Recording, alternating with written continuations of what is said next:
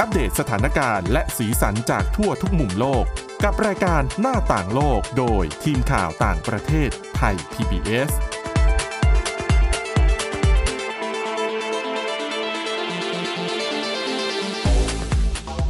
สวัสดีค่ะคุณผู้ฟังต้อนรับเข้าสู่รายการหน้าต่างโลกกันอีกครั้งหนึ่งนะคะ แล้วก็แน่นอนในช่วงบรรยากาศใกล้ๆส่งท้ายปีเก่าต้อนรับปีใหม่แบบนี้ เราก็มีเรื่องราวที่น่าจะช่วยให้คุณผู้ฟังนั้น สามารถนำไปปรับใช้ในช่วงเทศกาลที่กำลังจะมาถึงได้นะคะสำหรับวันนี้นะคะพบกับคุณอาทิตย์สุมนเรืองรัศสุนทร และดิฉันสวรักษ์จากวิวัฒนาคุณค่ะ สวัสดีค่ะ อ่าวันนี้เรื่องที่คุณอาทิตย์สุมนต์นำมาฝากน่าสนใจมากนะคะ ค่ะ บอกว่าเป็นวิธีจัดการกับความเครียดในช่วงวันหยุดแบบชาวเดนมาร์ก ค่ะ ดิฉันเห็นหัวข้อแล้วก็สงสัย หยุดนะ วันหยุดต้องเครียดอีกเหรอ คือทำงานก็เครียดอยู่แล้ว วันหยุดเราควรจะแบบ มีความเพลิดเพลินเจริญใจเตรียมเดินทางท่องเที่ยว ใช่ แล้วความ ะ เครียดมันจะมาจากไหนคะ ก็วันหยุดยาวแน่นอนว่า แล้วเป็นเทศกาลปีใหม่ด้วยอะค่ะ อืม หลายๆคนน่าจะโอ้โหตั้งตารอคอยที่จะไปพบปะกับญาติพี่น้อง ค่ะ กลับไปหาครอบครัว อืม แน่นอนว่าความสุขเนี่ยเกิดขึ้นอยู่แล้วอะค่ะ อืม แต่ว่าระหว่างทางถ้าถามว่าความเครียดเกิดได้ยังไงนะคะ ก็คือก่อนที่จะไปถึงตรงนั้นนะคะ ค่ะ อันดับแรกเลยก็คือในเรื่องของการเดินทาง อ๋อใช่ใช่ใช่โดยเฉพาะอย่างยิ่งการจราจรนะคะ ใช่ค่ะ ก็คือในกรุงเทพเนี่ย ช่วงเทศกาลหยุดยาวๆ โล่งสบายน่าอยู่มาก อืม รถไม่ติดเลย แต่ว่าการจราจรมันจะไปคับข้างเส้นทางที่การเดินทางระหว่างจังหวัด ค่ะ อันนั้นน่ะถนนบางเส้นอย่างถนนมิตรภาพแบบเนี้ย ใช่ บอกโอ้โหดื่มด่ำกับบรรยากาศสองข้างทางเต็มที่ไป เลย เพราะว่า ติด ร อยู่ ถมันติด ค่ะ หลายชั่วโมงเลยนะคะ ใช่ค่ะ ถ้าเดินทางไปเองก็แน่นอนว่ารถติดแล้วนะคะ ถ้าเดินทางด้วยเครื่องบิน โอ้โห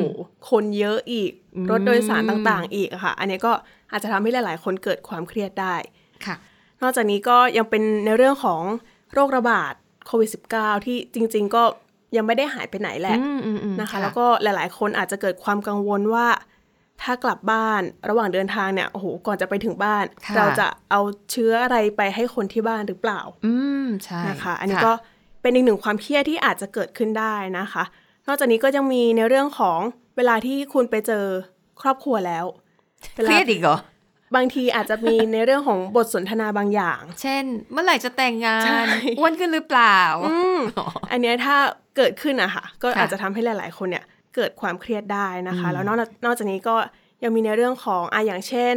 ถ้าจะเป็นเทศกาลปีใหม่หลาย ๆ บ้านก็อาจจะจัดการจับของขวัญ ค่ะ หลายๆคนอาจจะเครียดตรงนี้ด้วยว่าจะเลือกอะไรไปจับ แล้ แล้ว ว ก็ ก็ หรือเครียดกว่านั้นคือไม่มีเงินซื้อของขวัญ ใช่ ไปจับฉลากกับเขา เรื่องเงินก็เป็นอีกปัจจัยหนึ่งนะคะ ที่โหหลาย ๆ คนอาจจะ ใช่ คิดหนักเหมือนกัน บางทีเนี่ยธรรมเนียมของหลาย ๆ บ้าน เวลาอนานานๆทีกลับไป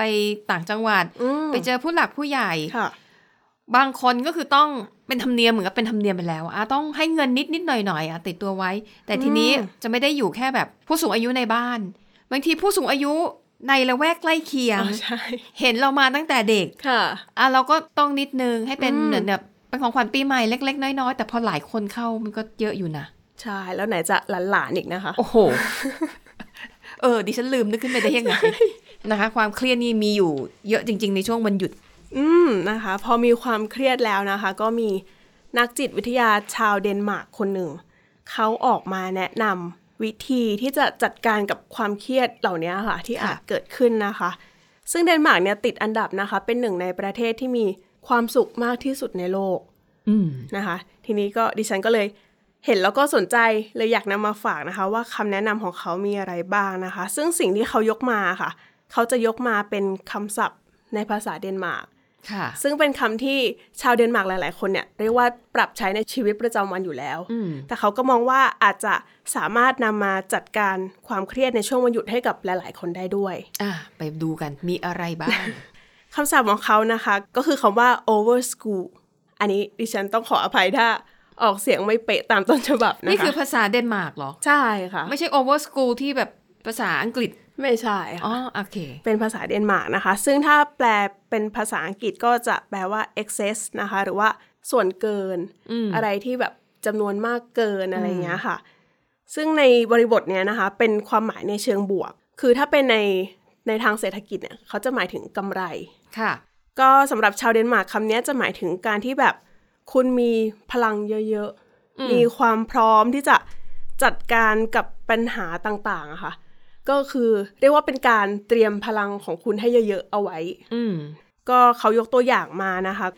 ก็อย่างเช่นการทุ่มเทให้กับงานแบบเยอะ อ่า ๆนะคะ หรือว่าการหาของขวัญที่มีความหมายที่พิเศษขึ้นไปอีกอะค่ะ ค่ะ จากที่เลือกของขวัญแบบไปจับเฉย อืม ๆ อันเนี้ยคือแบบเลือกที่มีความหมายลึกซึ้งขึ้นไปอีก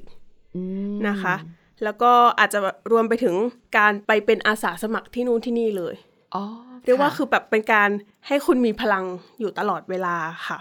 ค่ะอ่ะ ซึ่ง อย่างการจับของขวัญเนี่ยอาจจะอย่างเช่นอ่ะบางออฟฟิศอาจจะ 200 บาท อ่า คือถ้าเป็นดิฉันก็อะไรก็ได้ ให้มันสองร้อย ค่ะ บางทีก็ซื้อมาม่าเป็นแพ็คแล้วก็คำนวณให้มันครบ สองมาม่าไม่พอก็ปลากระป๋องไปด้วยอะไรอย่างเงี้ยอันนี้คือแบบซื้อแบบสิ้นคิด ค่ะ แต่ถ้าแบบเออเรามีความละเอียดละออใส่ใจสักหน่อยเราก็ต้อง 200 บาทเราต้องซื้อของที่ใช้งานได้ในชีวิตจริงมันมีความหมาย เห็นแล้วจะต้องนึกถึงคนที่ให้อะไรแบบเนี้ย อืม นะคะ มันก็จะทำให้ของขวัญชิ้นนั้น มันมีค่ามากไปกว่าการเป็นแค่ของขวัญที่ซื้อเพื่อไปจับฉลาก ค่ะ อืม นะคะ แล้วก็เรียกว่าอันเนี้ยคือเป็นคำศัพท์ที่อยากจะเตือนให้ทุกคนนะคะมีพลังที่แบบเยอะๆอยู่ตลอดเวลา เพื่อไปทำสิ่งที่ดี ใช่ แล้วก็เพราะฉะนั้นเวลาเจอปัญหาด้วยเนี่ย คุณก็จะแบบพลังคุณเยอะอยู่แล้ว ๆ อืมอืม นะคะ คุณก็จะสามารถจัดการกับปัญหาได้นะคะ แต่ว่าแม้ว่าจะมีพลังแบบโหล้นเหลือเลย แต่ว่าในช่วงวันหยุดอย่างที่ดิฉันบอกอะค่ะ ความเครียดอะมันไม่ได้มาอย่างเดียว อ่าค่ะ นะคะ อย่างเช่นอ่ะในเรื่องของอาหารเนี่ย คุณก็อาจจะต้องเลือกอาหารที่เฮลตี้ด้วย อืม แล้วก็ทุกคนกินได้ด้วย ค่ะ อย่างนี้นะคะ หรือว่าในเรื่องของขวัญเนี่ยก็จะต้องเป็นสิ่งที่ทุกคนได้ไปแล้วก็ใช้งานได้อะไรอย่างเงี้ยค่ะ อ่าใช่ใช่ใช่เพราะดิฉันก็เคยเห็นหลายคนนะ บางทีแบบ เหมือนก็จะแกล้งกันอะเพื่อนผู้ชายคนหนึ่งคนนี้จะแก่นแก่นๆหน่อย ค่ะ ก็จะมีตีนนี่แหละของขวัญ200 บาท เขาทำยังไงรู้ไหม เขาเอาเงินไปซื้อถุงยางอนามัยทั้งหมด ให้ได้มูลค่า 200 บาท แล้วก็เอามาจับฉลาก คือเหมือนกับเขาคงจะคิดว่ามันขำๆอ่ะ แต่ ค่ะ ดิฉันก็ว่า อ้าวแล้วถ้าคนที่จับเขาเป็นคนที่ไม่มีความจำเป็นต้องใช้ถุงยาง อืม เขาจะทำยังไง เอาไปก็ใช้ไม่ได้ จะไปส่งให้คนอื่นต่อ มันเหมาะหรือเปล่า แล้วถ้าผู้หญิงได้ดิฉันว่าแอบเขินอยู่นะคะ เออ ถ้าแบบ นั่น ได้ น่ะ มา สิ อืม อ่ะแต่ก็แล้วแต่บางคนอาจจะมองอ้าวก็ขำๆอย่าคิดอะไรมาก ก็ใช่นะคะ อืม แล้วก็เนี่ยค่ะถึงเขาเลยบอกว่าถึงแม้ว่าคุณจะมีพลังเยอะขนาดนั้น แต่ว่าพอเจอปัญหาที่มันเยอะกว่าค่ะ คุณจะต้องเรียกว่ามีขอบเขตในการที่จะใช้พลังของคุณด้วย คือให้มันสัมพันธ์กับสุขภาพจิตใจของคุณด้วย ค่ะ ไม่ใช่ว่าโอ้โหมีพลังเหลือล้นแล้วคุณจะทำอย่างนู้นอย่างนี้อย่างเดียวอะค่ะ อืม นอกจากนี้นะคะเขาก็ยังแนะนำให้คุณนะคะจะต้องกล้าที่จะปฏิเสธอ่ะอย่างเช่น คุณมีคนชวนคุณออกไปดื่มอย่างเงี้ยค่ะ แต่ว่า ค่ะ ถ้าคุณไม่อยากไป คุณก็สามารถปฏิเสธไปได้เลย อืม นะคะ คือพอคุณปฏิเสธไปแล้วคือเขาบอกว่าคำเนี้ยสามารถใช้เป็นคำกริยาได้ด้วย ค่ะ ก็คุณอาจจะถ้าในภาษาเดนมาร์กค่ะ เขาจะพูดประมาณว่าแบบฉัน over school แบบไม่ over school พออะไรประมาณเนี้ยค่ะ อืม ดิฉันก็พูดภาษาเดนมาร์กไม่เป็นนะคะ ค่ะ คือประมาณเนี้ยค่ะ ซึ่งในความหมายของเขาเนี่ย มันจะเป็นการปฏิเสธที่ไม่ได้มีเรื่องส่วนตัวค่ะ ไม่ใช่ว่าฉันไม่ได้อยากไปกับคุณ แต่ว่า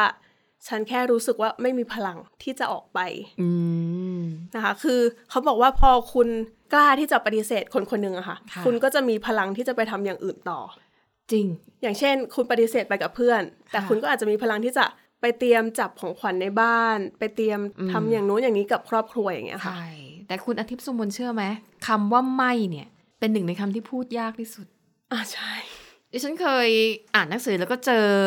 อาจจะเป็นบทประพันธ์หรืออะไรสักเรื่องหนึ่งแล้วก็หนึ่งในตัวละครน่ะเขาพูดว่า คุณจะพูดได้เจ็ดหรือแปดภาษาก็ไม่มีความสำคัญ ถ้าคุณไม่สามารถพูดคำว่าไม่ อืม คือความหมายก็คือว่าถ้าคุณไม่รู้จักการปฏิเสธคนเนี่ย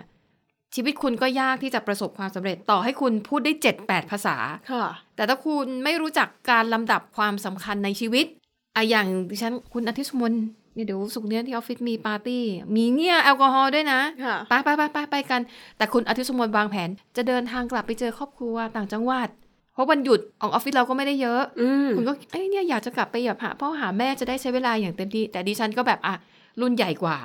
ทีนี้ถ้าคุณอาทิตย์สมนต์แบบเกรงใจ ไม่กล้าพูดปฏิเสธ ไม่กล้าพูดอ๋อไม่ไม่ไม่ไมไม่ไม่สะดวกอะค่ะพี่หนูจะอ่ะกลับไปเจอถาที่บ้านที่ต่างจังหวัดอะไรอย่างเงี้ยทีนี้พอคุณไม่กล้าพูดคำว่าไม่ ค่ะ กลายเป็นคุณก็ต้องทนอยู่ ร่วมงานเลี้ยงกับดิฉัน ซึ่งคุณไม่ได้อยากอยู่ คุณไม่ได้ดื่มแอลกอฮอล์คุณไม่มีความสุขเลย แล้วอาจจะต้องโทรบอกที่บ้านด้วยว่าเอ้า ใช่ กลับไม่ได้แล้วนะติดงาน หรือไม่คุณก็ต้องอ่ะขับรถกลับคืนนั้นแทน อ่ะ อ่า ก็ทำให้เสี่ยงที่จะเกิดอุบัติเหตุบนท้องถนนอีก ค่ะ ดังนั้นคำว่าไม่ในสถานการณ์ที่เหมาะสมสำคัญมากนะคะคุณผู้ฟัง ใช่ หรือว่าเราอาจจะใช้คำปฏิเสธอื่น ๆ แทนนะคะ ที่อาจจะไม่ได้ปฏิเสธโดยตรงแต่ ว่า หรือไม่ก็เป็นการปฏิเสธ แต่ว่าต้องเสริมเหตุผลเข้าไปด้วย อ่าใช่ใช่ใช่นะคะ ใช่ไหม อย่าง คะ อ่ะอย่างสมมติจำลองสถานการณ์นะ ค่ะ ตะตังเดี๋ยวเนี่ยคืนนี้พี่จัดงานเลี้ยงปีใหม่ เต็มที่เลยของกินนี่เต็มเหนียวปะเดี๋ยวไปด้วยกันนะ ไม่ต้องรีบกลับหรอกบ้านอ่ะ ไม่หนีไปไหน คุณจะตอบฉันว่าไง อ่ะดิฉันก็จะตอบว่า โอ้ไม่ได้ค่ะ ต้องกลับไปให้ข้าวแมว ไม่เป็นไรหรอกแมวอดข้าวสองสามชั่วโมงได้อยู่นะไปไปไปไปกัน อาจจะ คุณจะปฏิเสธดิฉันยังไง ให้ดิฉันรู้สึกว่าไม่เสียน้ำใจ ก็อาจจะพูดตรง ๆ เลยนะคะอ่ะอย่างเช่น ถ้าดิฉันต้องกลับบ้าน ก็อาจจะบอกความจริงเลยว่าโอ้เนี่ยต้องกลับบ้านที่บ้านรออยู่ อืม อะไรแบบเนี้ยค่ะ คุณอาจจะเสริมด้วยนะ พี่หนูวีมันหยุดแค่นี้ วันหยุดมันมีนิดเดียว ขับรถเดินทางไปกลับก็แบบหลายชั่วโมงแล้วว่า ค่ะ นะนะให้หนูกลับไปบ้านเถอะเออแล้วเดี๋ยวหลังปีใหม่เราค่อยมาว่ากัน อืม อะไรแบบทำนองเนี้ยนะคะ ค่ะ เพียงแต่ว่าคุณต้องมีความกล้า แล้วก็ต้องมุ่งมั่นก่อนว่า เป้าหมายคืออะไร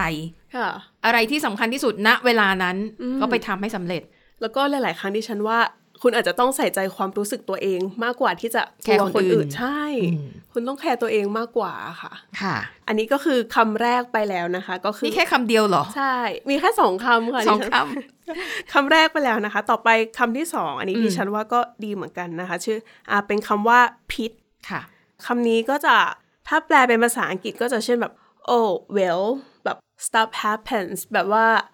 ช่างมันเถอะอะไรอย่างเงี้ยค่ะ อืมอืมปล่อยวาง นนี้อ่าใช่อ่าฟิลแบบปล่อยวางนะคะ ก็คือ อันเนี้ยคือจะไปใช้เวลาที่คุณเจอความเครียดอย่างเช่น เวลาคุณต้องไปต่อคิว อืม นานๆอย่างเงี้ยค่ะ ค่ะ นะคะเขาก็บอกว่าให้เราอ่ะคิดถึงผลลัพธ์ดีกว่าที่เราจะได้อย่างเช่น เราต่อคิวเพื่อซื้อของขวัญอย่างเงี้ยค่ะ ค่ะ เราอาจจะเครียดที่เราต้องรอคิวนาน อืม แต่ว่าคุณก็เปลี่ยนอะไรไม่ได้นี่ คุณก็ต้อง อืม ต่อคิวอยู่ดีค่ะ แล้วผลลัพธ์ที่เกิดขึ้นจริงๆอ่ะก็คือคุณก็จะได้ของขวัญชิ้นนั้น เอาไปฝากใครสักคนที่คุณอยากเอาไปให้ อืม นะคะ ค่ะ หรือไม่ก็อย่างเช่นคุณอบขนม แต่ว่า ค่ะ ออกมาแบบโอ้โห ไม่ดีเลย คุณก็อ๋อผิดแบบว่า ก็อย่าไปหงุดหงิด ใช่ อืม ก็คือเป็นเขาอยากให้ปล่อยวางในสิ่งที่คุณแบบไม่สามารถเปลี่ยนแปลงได้ อืมค่ะ นะคะ แล้วก็ยอมรับในสิ่งที่เกิดขึ้น ค่ะ ก็อย่างเช่นที่ดิฉันบอกว่าถ้าอบขนมแล้วมันออกมาไม่น่ากินสักเท่าไหร่อะค่ะ อืม คุณก็ต้องปล่อยวางอะแล้วก็ต้องยอมรับว่าเอ้าก็ทำมาแล้ว อ๋อค่ะ นะคะ เพราะว่าถ้าเรามัวไปหงุดหงิดอยู่อะค่ะ ก็จะทำให้แบบความเครียดเราอาจจะ จริง เพิ่มมากขึ้นขึ้นไปอีกนะคะ เพราะว่าคือบางอย่างเราไม่สามารถควบคุมกฎเกณฑ์ทุกอย่างบนโลกนี้ ใช่ ให้เป็นไปดั่งใจเราที่ต้องการได้ อืม ดังนั้นแทนที่เราจะไปหงุดหงิดเนี่ย เปลี่ยนมุมมองเปลี่ยนทัศนคติตัวเองก็ได้นะคะอ่ะอย่างเช่นโหแล้วช่วงวันหยุดยาวแบบเนี้ยที่คุณต้องเจอแน่ๆนะถ้าคุณขับรถเองก็คือเวลาเข้าไปตามปั๊มน้ำมัน ค่ะ ห รือร้านของฝากชื่อดัง อืม โอ้โห คือแบบคนคิวยาวมาก ค่ะ ดิฉันเคยไปแบบเชียงใหม่แล้วค่ะกลับคืออยากซื้อโมจิ โมจิก็ต้องนครสวรรค์ ค่ะ และร้านดังนครสวรรค์คิวยาวมาก เขาทำไม่ทันถึงขั้นที่แบบ ต้องรอขนม อืม อบโมจิอบเสร็จเดี๋ยวนั้น แล้วเขาก็จะเอาออกมาวางขาย ค่ะ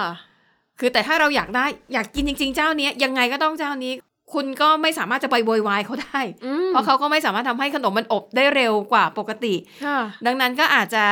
ต้องเปลี่ยนมุมมองตัวเองอ่ะ อาจจะ ใช่ หนึ่งอ่ะร้านนี้คิวยาวเราลองไปดูร้านหน้าไหมใช่ไหม อืม เพราะว่าร้านขายของฝากมันก็มีหลายจุด ค่ะ แต่ว่าไปร้านหน้าคุณก็ต้องเลือกนะ มันอาจจะไม่มีขาย หรือมันอาจจะเจอสถานการณ์เดียวกัน หรือมันอาจจะคนน้อยแล้วคุณซื้อได้เลย เราไม่รู้หรอกว่าข้างหน้ามันจะมีอะไรเกิดขึ้น อืม อ่ะถ้าเราอยากจะลองเสี่ยงอ่ะก็ไปอ่ะก็ไปไม่เป็นไร คนแน่นก็ไปไปที่อื่น แต่ถ้ายืนยันว่าอ่ะเราตรงนี้ดีกว่าไม่อยากไปเสี่ยงข้างหน้า ก็ระหว่างรอก็อาจจะเล่นเกมมือถือไปด้วย อ่าใช่ แก้เบื่อหรืออาจจะสอดสายสายตามองหาวิวดี ค่ะ ๆ คุณชอบวิวแบบไหนคุณก็มองแบบนั้น อืม ใช่ไหมคะเราอาจจะเจอสิ่งดีๆในระหว่างยืนรอคิวก็ได้ ค่ะซึ่งเขาบอกด้วยนะคะว่า ระหว่างที่คุณรอคิวเนี่ยอาจจะใช้เวลาเนี้ยค่ะไตร่ตรองสิ่งดีๆ ที่เกิดขึ้นกับคุณนะคะ แล้วก็เรียกว่าเป็นแบบการเห็นอกเห็นใจตัวเองนะคะ ค่ะ เพราะว่ามีผลวิจัยนะคะ ที่ชี้ว่าการที่คุณนะคะไตร่ตรองตัวเอง แล้วก็เห็นอกเห็นใจตัวเองเนี่ยจะช่วยลดความเครียดของคุณได้ อืม นะคะ แล้วก็ยังทำให้คุณยอมรับความผิดพลาดของตัวเอง ค่ะ แล้วก็ยอมรับความผิดพลาดของคนอื่นด้วยค่ะ อืม อันเนี้ยก็คือเป็นวิธีที่เขาแนะนำมานะคะ ซึ่งเขาบอกด้วยนะคะว่า ข้อดีอย่างหนึ่งของความเครียดที่อาจเกิดขึ้นในช่วงวันหยุดยาวอะค่ะ ก็คือหลาย ๆ คนเนี่ยสามารถคาดการณ์ไว้ได้ล่วงหน้าค่ะ ค่ะ ก็คืออย่างเช่น พอจะถึงวันหยุดคุณรู้อยู่แล้วว่ารถจะติดนะ อืม คุณก็อาจจะอย่างเงี้ยค่ะ คือแบบเตรียมใจเตรียมพร้อมอะไรไว้ล่วงหน้า ใช่ เลยดีกว่า อ่ะหรืออย่างถ้าเป็นการเดินทางที่มีต้องมีเด็กเล็ก ๆ ไปด้วย แล้วบางทีเด็กเล็ก ๆ อาจจะแบบไม่ค่อยมีความอดทนเวลาที่ต้องอยู่ในรถนานๆ คุณก็อาจจะเตรียมขนมของเล่น อืม กิจกรรม หรือว่าการ์ตูนโหลดไปให้เขาดู ระหว่างที่อยู่ในรถ ค่ะ เด็กจะได้อุปกรณ์ อ่าใช่ เครื่องนอนอะไรแบบเนี้ยก็คือพยายามทำให้การใช้ชีวิตในรถ มันสะดวกสบายมากที่สุด จะได้แบบไม่ต้องหงุดหงิด ค่ะ นะคะ แล้วก็ทิ้งท้ายไว้ด้วยนะคะว่า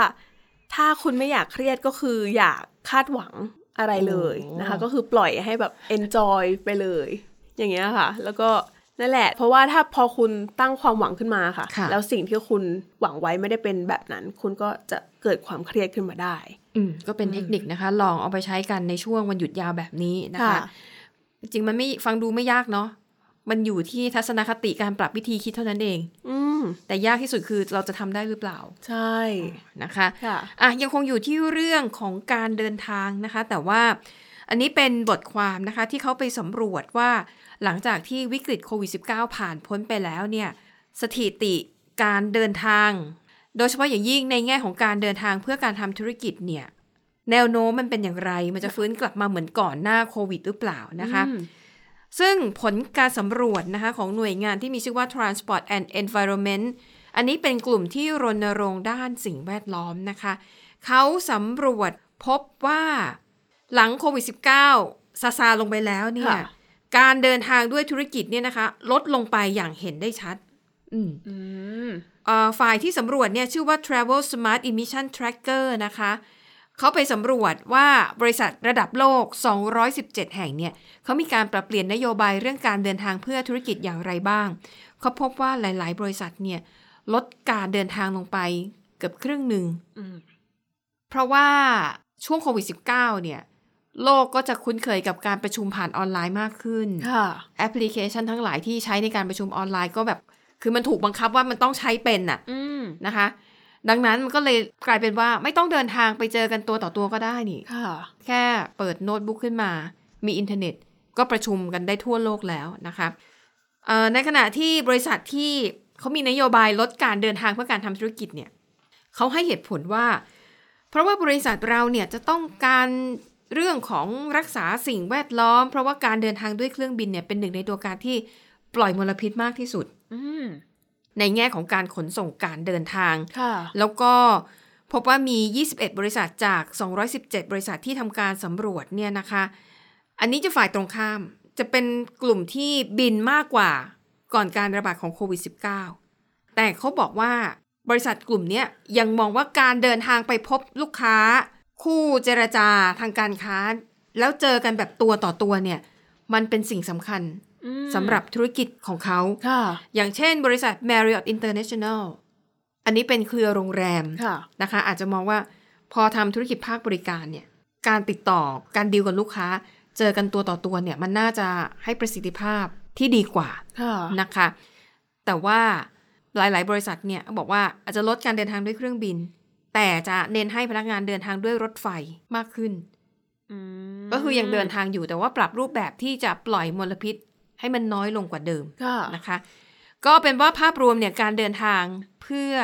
ธุรกิจของบริษัท 217 แห่งทั่วโลกที่ทำการสำรวจในครั้งนี้เนี่ยมันช่วยลดการปล่อยมลพิษได้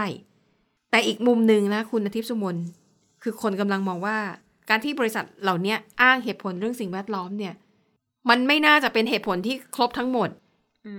เหตุผลที่แท้จริงอาจจะเป็นเรื่องการลดงบประมาณหรือเปล่า อ่ะ ลดรายจ่าย ใช่เพราะว่าการเดินทางแต่ละครั้งนอกจากค่าตั๋วโดยสาร อืม ต้องมีค่าที่พักค่าโอ้โห เบี้ยเลี้ยงอีก ใช่ ใช่ไหมค่าเลี้ยงดูปูเสือลูกค้าอีก ค่ะ อ่านะคะ แต่เขาไม่พูดถึงไง อืม ก็เหมือนกับว่า หยิบแต่เหตุผลที่ทำให้ตัวเองแบบดูดี แบบดูเป็นองค์กรรักสิ่งแวดล้อม หยิบเหตุผลเฉพาะบางเรื่องออกมาพูด ค่ะ แต่ไม่ยอมพูดถึงเรื่องเออมันเป็นการประหยัดค่าใช้จ่ายขององค์กรเนาะอ่ะอะไรอย่างเงี้ยนะคะ ก็เรียกว่าเป็นบทความที่น่าสนใจ แต่ทีนี้หลายคนก็มองว่า เอาแล้วพอพวกบรรดาบริษัททั้งหลายลดการเดินทางด้านธุรกิจ มันจะกระทบต่อสายการบินหรือเปล่า อ๋อใช่ นะคะ แต่เขาพบว่าไม่กระทบมากเท่าที่ควร เหตุผลเพราะว่าบุคคลธรรมดา ยังคงให้ความสำคัญกับการเดินทางท่องเที่ยว อืม หลังจากที่อัดอั้นมาในช่วงของโควิด ค่ะ -19 ดังนั้นก็จะได้ลูกค้ากลุ่มเดินทางท่องเที่ยว เข้ามาทดแทนในส่วนของกลุ่มธุรกิจที่มันลดลงไป อืม นะคะ นี่ก็เป็นเรียกว่าเป็นแนวโน้มนะคะของอุตสาหกรรมการบินที่เกิดขึ้นหลังยุคการระบาดของโควิด -19 ค่ะ แล้วก็ตอนนี้อ่ะก็มีหลายประเทศพยายามออกแคมเปญที่มันเป็นการรณรงค์ให้คนต่างชาติเดินทางมาเที่ยวประเทศตัวเองมากขึ้น อย่างเช่น การยกเลิกไม่ต้องขอวีซ่า อืม นะคะ ค่ะ แล้วก็มีแคมเปญอย่างบางประเทศเนี่ยก็ให้เงินดิจิทัล ฟรีจำนวนหนึ่งสุ่มให้กับนักท่องเที่ยว จะได้จับจ่ายใช้สอยกันนะคะ แล้วก็อย่างญี่ปุ่นตอนนี้ก็เป็นหนึ่งประเทศที่น่าสนใจ เพราะว่าค่าเงินเยนอ่อนมาก ค่ะ หมายถึงว่าราคาสินค้าประเภทเดียวกันขายใน อืม เมืองไทย บางยี่ห้อมีแบรนด์ญี่ปุ่นขายในเมืองไทย ขายในญี่ปุ่นด้วย คือราคาของท้องถิ่นเนี่ยมันเท่ากัน แต่พอเราคูณเป็นอัตราเงินบาทเนี่ย มันถูกกว่าเยอะมาก อื อันนี้ก็เป็นหนึ่งในแรงจูงใจนะคะ แต่ก็ต้องบอกก่อนว่าช่วงนี้เนี่ยราคาตั๋วโดยสารเครื่องบินยังคงถือว่าแพงอยู่ ใช่ เมื่อเทียบกับยุคโควิด -19 ค่ะ อ่ะดังนั้นถ้าใครรู้สึกว่าเออก็ยังอยากเดินทางอยู่นะ ก็อาจจะมีอีกทางเลือกหนึ่งก็คือลองมองสายการบินต้นทุนต่ำ อืม แล้วก็รอในช่วงที่เขาจะมีทำโปรโมชั่น ลดราคาตั๋วเครื่องบิน ก็อาจจะจับจองซื้อหากันในช่วงนั้นก็ได้ ค่ะ แล้วแผนการท่องเที่ยวค่อยตามมา เราเอาราคาตั๋วเครื่องบินเป็นหลักก่อน